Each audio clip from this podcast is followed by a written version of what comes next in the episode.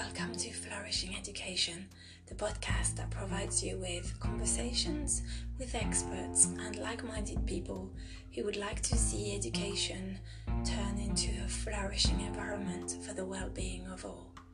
So, are you ready? Let's start. Hope you enjoy this session.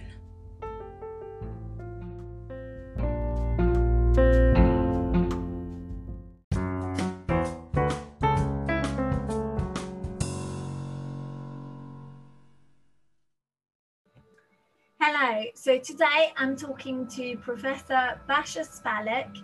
So uh, Basia is an academic who has been an academic in higher education for 25 years, also a therapist. She's director and founder of Mental Wellbeing Services. I'll put the details on, on the podcast when we release it with our co-founder Michelle Overton. And I met Basia online about a couple of weeks ago at a conference at the UUK conference um, because she presented all about staff well-being, um, which is something really close to my heart. So uh, thank you so much for agreeing to speak to, to us and to me today, Basia. It's a pleasure. It's a pleasure being here. Wonderful. Thank you. You've created your business called Mental Wellbeing Services. So I assume that just like I've seen in my research, you you believe that there is a need for services for, for students but also for staff. Oh, absolutely. I think over recent years, universities are really getting to grips with the mental health needs of students. But I think that uh, the mental well-being needs of staff is certainly the poor relative uh, in the institution, and not enough is spoken about it, not enough is done about it. Mm. Um, so I feel very passionate uh, because I've trained as a therapist, um, and my experience of higher education has sort of told, taught me really um, that it's so important to know about your well-being needs in this profession. Um, and this is why I run this company with Michelle Overton, because we want to share our tools with people, not only in higher education, but in other sectors, um, because we believe that if you, you know, provide people with tools, they are less likely to need sort of long-term uh, psychotherapy, uh, which is very time consuming and expensive. Yes. So the first question that comes to mind, which resonates with in, from a linguistic perspective with, with me, um, because I'm a linguist and I like words. I'm quite interested. You know, my research is flourishing. The podcast is called Flourishing Education. So, and you've chosen the name Mental Wellbeing Services. Mm-hmm. So, could you expand on that? It's a good thing. I think it's linking it with physical well-being in the sense that as a society we're much more open to discussing physical well-being, uh, but when it comes to sort of mental health, there's still a lot of stigma around it. And really, the well-being idea is that our minds are just like our bodies. We need to take care of them we need to exercise them. We need to have, uh, you know, a sense of self-care over our minds, just as we have over our bodies. So I think we've been very specific with this idea of mental well-being, um, that everybody has, you know, this uh, has to think about their mental well-being. Um, as a society, we need to be thinking about that as seriously as physical well-being. I love that. Flourishing for me is is Corey Keyes's work. So, you know, flourishing, languishing, mental health is a continuum. But for me, it's exactly the same as physical health. So mental health is is a continuum and we all have it. Um, yes. And we can do things to look after as our mental health in the same way that we look after our physical health. And I, I guess that's what I'm hearing you say. Yes, absolutely. And just like physical health, you know, education is important uh, providing time, space for people to give to their mental well-being. So all those things as a society we started to move towards in terms of physical health, it's important we now grow that in terms of our mental health and well-being. Mm-hmm. Wonderful.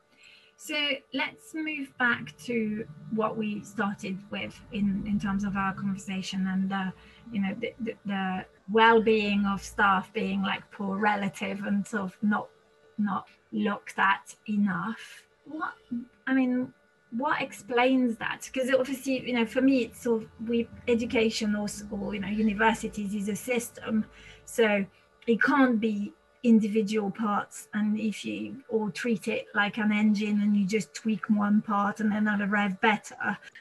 So what needs to change would you say? Yes so i think with the introduction of uh, tuition fees uh, universities have very much focused on uh, students meeting students needs. And of course the student voice has grown because rightly so they are paying money for their tuition. Mm. so inevitably that has led to a, a complete focus i would say almost obsession within universities of, of focusing on students their needs um, and of course, you know, the, the, the, the staff, uh, the well-being uh, needs of, of, of members of staff have just been completely overlooked because of the pressures that universities are under in relation to the student experience. And so what can be done to change that? I think we need strategic leadership. I think we need open and honest conversations right at the top at universities um, you know, people who are in sort of leadership roles, in management roles, um, to actually talk about the competing and almost unrealistic demands placed on, on staff. Um, that, you know, academics these days are under so much pressure. They can't, you know, they have to sort of publish a certain number of articles in certain journals as well. Often you're told um, you can't publish in certain journals. You can only publish in the sort of high ranking journals. Uh, you have to get research funding and it's never enough. You have to keep uh, applying. Um, and with a very low success rate because actually pots of money are quite low and there's a lot of competition. So there's already, you know, nine times out of 10, um, you're not going to be successful, and probably sort of 19 times out of 20, you're not going to be successful. Um, and at the same time, there's a lot of demands coming from the teaching aspect for staff within universities, making sure you deliver high quality teaching um, and that you are there for students. And on top of that, there's a kind of also engagement that you're expected to do as an academic, as in en- engaging with the wider world, with wider society, organizations, conferences. And actually, if we had an honest conversation, we would say it's absolutely impossible to do all of this um, within the time frame of, you know, a seven or an eight-hour working day, um, whilst maintaining our mental well-being. Mm, yes, it's just it's overwhelming, right, for for staff. Um, and in a in an environment that is so competitive do you think that prevents people from actually being honest and open about their struggles? Absolutely absolutely. And you are right it is such a competitive uh, area um, because it, it, you know it seems everybody is competing perhaps for similar pots of money similar uh, research sort of competitions, you know, so it, mm-hmm. um, similar um, signs of prestige. Everyone is competing. Um, and there is little sense of collaboration, of mutual support, of compassion. Um, and, you know, this kind of system of competition, it doesn't feed healthy emotions, you know, positive emotions like joy, curiosity, um, compassion. Um, it, it, people are just so focused on goals, meeting those goals, and somehow, you know, being better than their colleagues mm. within those goals, so that they then become, um, you know, so they get um, what's the word? Uh, so they go up the chain, you know, so that they get uh, higher and higher up in the in the chain of command. Yeah, it's like climb the ladder slowly but surely. absolutely, absolutely. Um, and and I, I say that as someone who's worked in the system for 25 years, but someone who's also, you know, as a therapist, I've seen PhD students come through my door And that level of sort of competition is already there at PhD level. Um, students are uh, encouraged to get publications before they even finish their thesis. Um, some of them may already be working as academics and then they're under pressure to get research funding alongside doing their PhD. Um, and I, you know, I've spoken with people who say, you know, they get an email say uh, within their department that's such and such a person has just got this research funding. And if they've been unsuccessful in something, they, they just feel bad. They feel like they failed in some way. And and it, it triggers so many eh, negative emotions in people. It's unbelievable. And yet the chances of us actually succeeding in everything we do as, as an academic is almost zero because of the level of competition that there is over these resources. So what you're telling me really echoes with the you know what I've been saying since I've mm. started looking into what makes students flourish and languish is the, the fact that I believe we need to look at, us, at it from a systemic point of view, in the sense that we are effectively all part of the problem, but all part of the solution.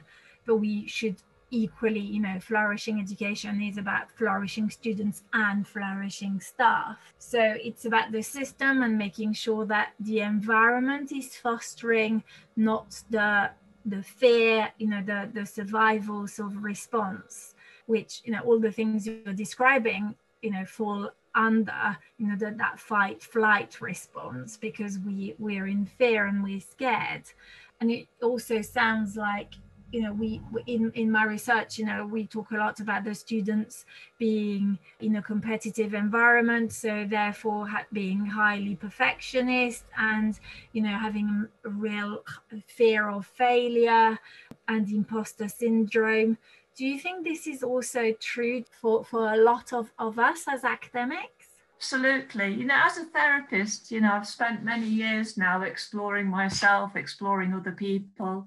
Um, and I've come to sort of an understanding that actually, I think perhaps people are attracted to ac- academia because perhaps inside they feel a lack of self worth. And so they're looking for something to give them that self worth. Um, and it, you're entering then into a very toxic relationship with higher education mm. uh, because you are constantly looking for positive feedback, whether that's from tutors or from people who are reviewing any articles you've written. Um, you're constantly worrying about how people will receive your work. Um, and so you're looking outside of yourself for something that you can actually find inside yourself. And if you could build up your own inner self worth, you would be less worried about reviews of any articles you've written, reviews of any books you've written.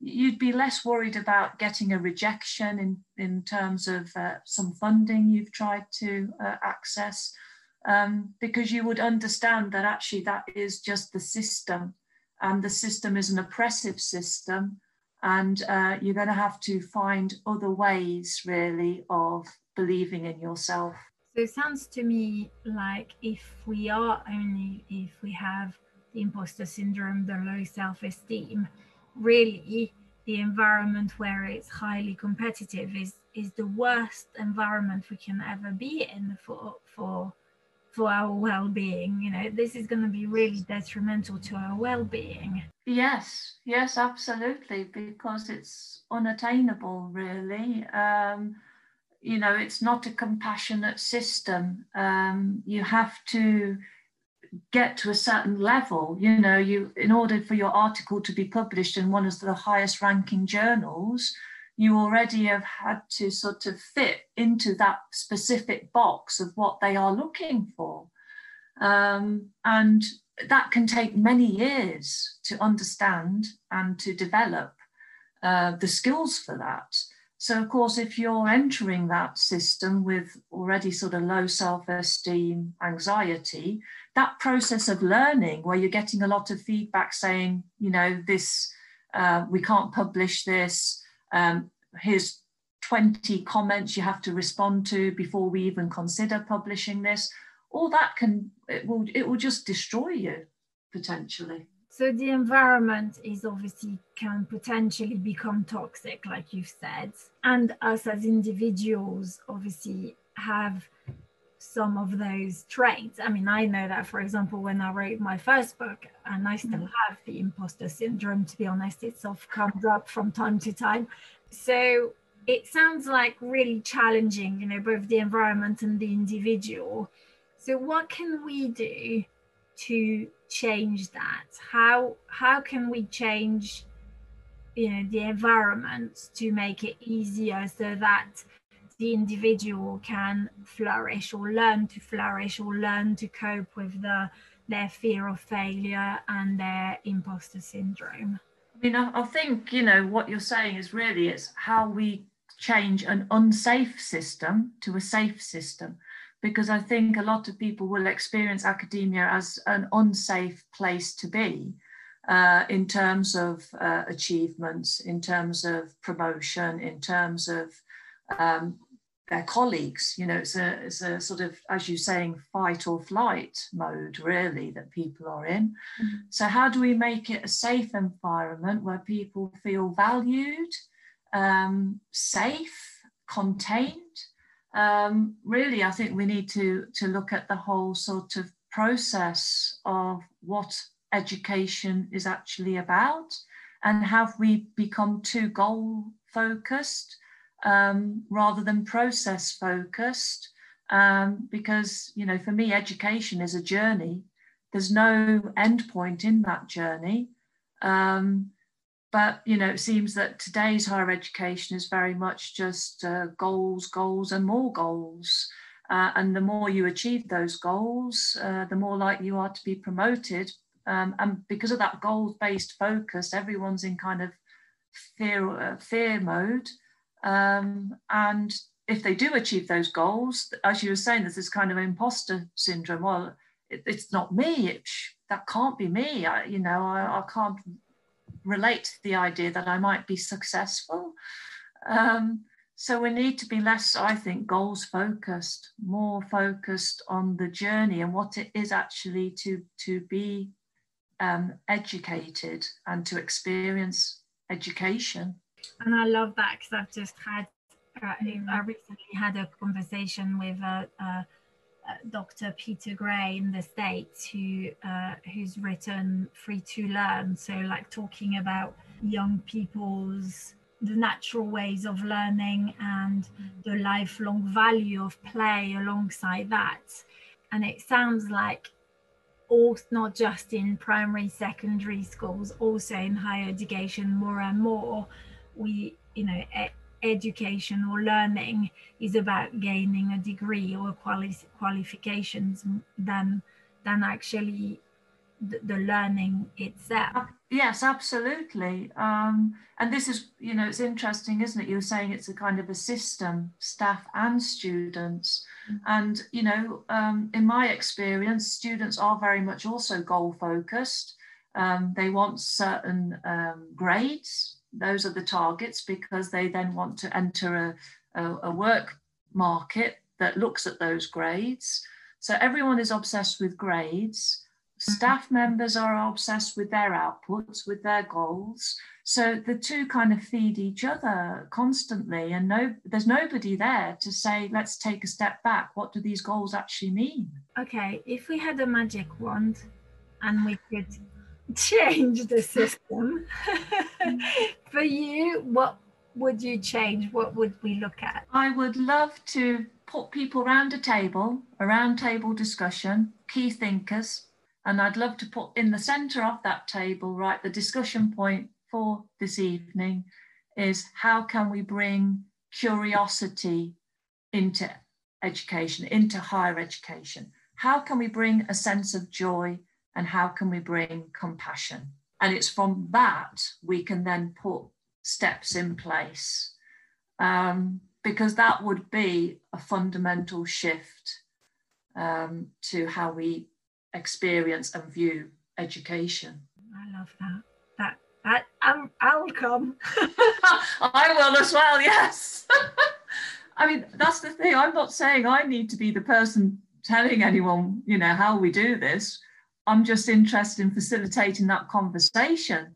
Let's have these creative spaces where we bring people together who think the unthinkable in terms of higher education. You know, what's stopping us from doing that? I should imagine that people are just so overwhelmed with the goals they have to achieve. Mm. Um, nobody's got the time anymore to like let, let's spend a few hours reflecting on these deeper issues. Yes, yes. It almost feels like everybody has almost has hopped on the you know on the treadmill and we all going for our goals. And we've never we've not had time to just sort of press pause on the treadmill and just go right okay let's just instead of running let's just pause and sort of you know walk. Because even covid you know even like with the pandemic yes. things have changed but it's not made it slow slower. If, if anything it's made it even more demanding because it's of you've got the uh, blended learning online learning converting the teaching into you know all of those things. So we haven't even had a time to sort of like yeah press press the pause button i guess. Yes yes and this takes me back you know when i first started out in higher education sabbaticals were sabbaticals. You had you know three months where you could there were no goals you know it was about reflection nowadays you're lucky if you can get a month as a sabbatical and you've already got to be listing what you're going to be doing in that month with your time it's almost as a society, we can't think that emptiness is not nothingness. People seem to think because you're not doing anything, there's something inherently wrong with that. What I'm saying is actually through emptiness is where creativity comes. You know, we can't be all just action all the time. Our minds, our bodies need empty time as well. And I would just love higher education to see that you know, how we can create this sort of empty time, which could become a very creative space. It's not goal driven, it's not target obsessed. It's just about reflecting upon, you know, our values. What what is education all about? Mm, I love that. And you know what? Um, it it's really interesting because this summer I had a really uh, great conversation with a colleague of mine um, because I really found it hard over the summer to switch off. So normally mm. in the summer I go back home to France um, and uh. I ah. spend about two or three weeks with my family. Um, and after after COVID and after sort of moving mm. online and doing things, I literally could not switch off.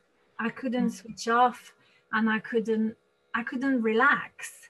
And it was almost like what what was going on for me is like it's idle being you know doing nothing is you know you're not achieving etc And yes yeah and because i practice mindfulness i had a really long conversation with my mindfulness teacher um, and i recorded it on for the podcast but we were sort of we were talking about that just the fact that you know what you were just saying that in a way doing nothing or you know taking a rest is almost seen as being idle and lazy.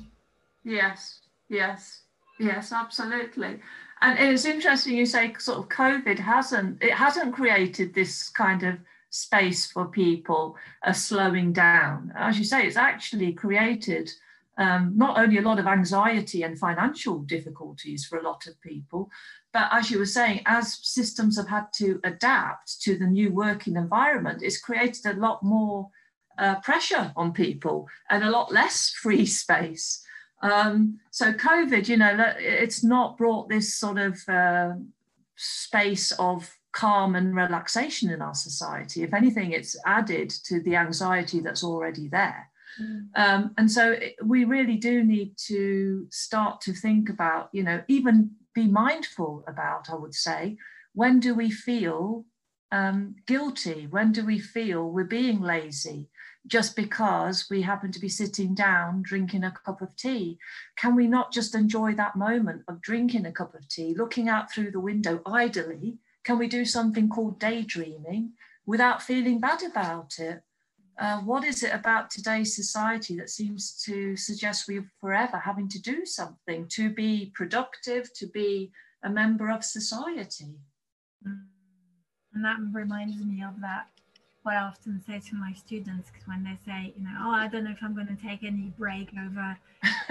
Hang on, your name is human human beings, not human doings, human beings. So you will need to take a rest. You're not a robot. You can't just keep going and going. Um, but yeah, I love that. Um, and, uh, yes. Sorry, we've we've completely almost like forgotten about the our human beingness, right? Absolutely.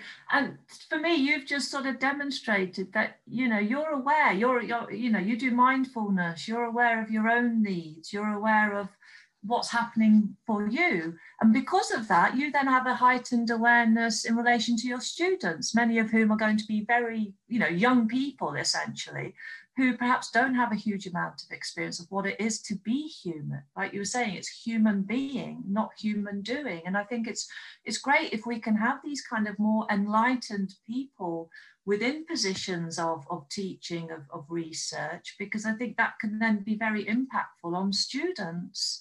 So I, I love to, yeah, it's great what you're saying to your students. I think, yeah, I mean, I hadn't realized thank you because you're making me realize that that's what it is that's what's missing is that somehow by hopping onto the treadmill we've the, the trade-off has been to let go of that human humanness that you know that comes with acknowledging that as a human being i suffer and i experience challenges and also that compassion, understanding that also others suffer and experience challenges. Mm. Um, yeah, so thank you, Asha. That's that's uh, when you connect that. I, I appreciate that. Yeah, that's great. From my perspective, that's really healthy. Yes.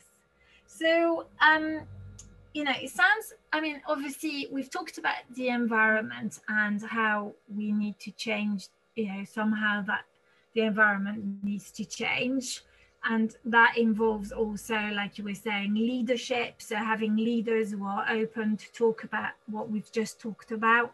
Um, and i think for me what's really important in the conversation what needs to happen is not about blaming or shaming.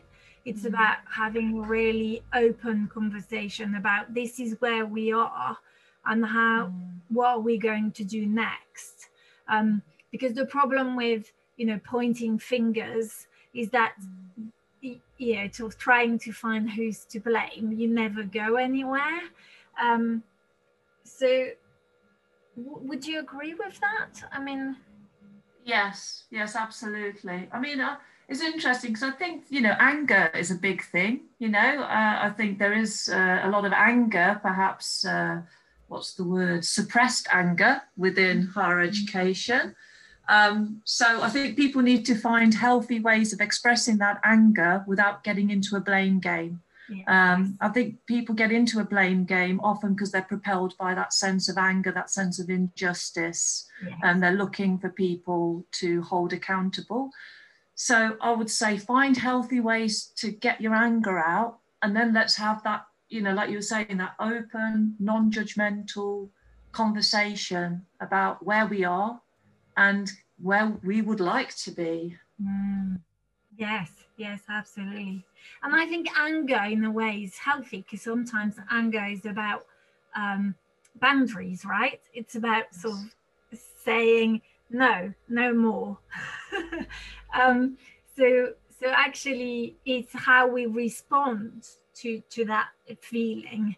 Um, you know, and I think I think so so what I don't want people to hear is me saying no or you know if you're if you're feeling you you've got too much on you can't express that because that's absolutely not what I'm saying um, but it's about sort of for me it's yeah going back to the systemic and about the how do we make it work um, it's how do we change the system but it's also in a little bit the you know what what is in my circle of influence what can i uh, what can I control, I guess, as an individual in a big system that I may not be able to influence, if that makes sense, or I may feel I can't influence?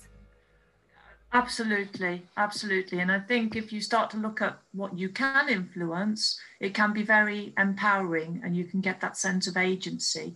Um, and yes, I would agree with you. Anger is a good thing and it is about setting boundaries in place. It's uh, just, uh, I would say, a kind of healthy kind of anger as opposed to a dysfunctional anger. Mm. Um, it's differentiating between the two. Um, but yes, I think it is about your, figuring out where your zone of influence is, what you can do that can make a small difference to that system you're in. Yes, because that's one of the thing, uh, one of the biggest pushback I get, and I don't know whether you get that as well, where when I talk to people about more staff about flourishing, they say to me, no, change my environment and then I'll be fine. Um, yes. Do you yes. get that as well? Do you get that that sense that it's about changing the environment and then everything else will fall into place? And do you agree with that? Or do you think that's the the only way it can work? I've met many people within higher education kind of given up you know that is the the point that look this is the system it victimizes everybody i've given up trying to change it you you know i want somebody else to change the environment for me um, almost like a learned helplessness going on yeah. um, uh, what i would say if, you know is try to dig deep within yourself uh, don't submit to that system. And it is little steps, it is little changes. Just think about what you as an individual can do. You know, whether it's even just having that conversation with a PhD student, you know, about compassion, about not being so focused on specific goals. It can be little things, little seeds that you are planting within that system. And if enough people plant small seeds, then it will grow into something different. It is about planting small seeds. I've learned that as a therapist when I work with clients. It's planting small seeds. I like that, particularly because my the book The Flourishing Students compares the the whole system as a garden. ah, wonderful! Yes, I like that. Planting new seeds so that it just the the flowers are you know maybe different flowers and they're flowers based on compassion and you know respect and listening and all of those you know uh, loving kindness you know that that sort of thing and not the opposite of competitiveness and and fear of failure you know all of that. Yes yes absolutely.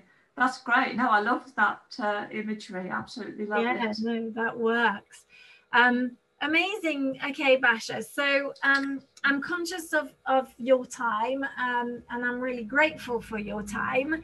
Um, when i um, normally when i sort of wrap up with with my guest i um, i ask them you know if you have one or two things you would want people to remember from this conversation what would it be?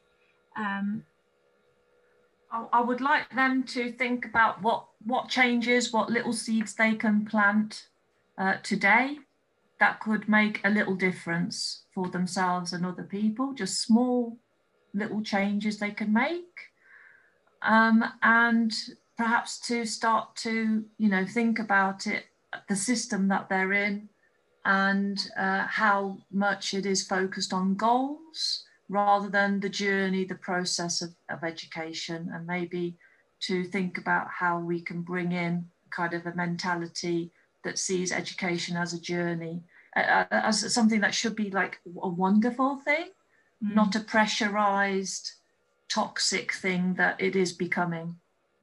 Yeah, I love it. You know, what I'm hearing is eh, be the change you want to see in the world but equally, you know, just sort of like also that awareness and noticing how we are feeling and and how we mm-hmm. are responding within that system. Yes, absolutely. Yes. Mm-hmm. Yeah, I love that.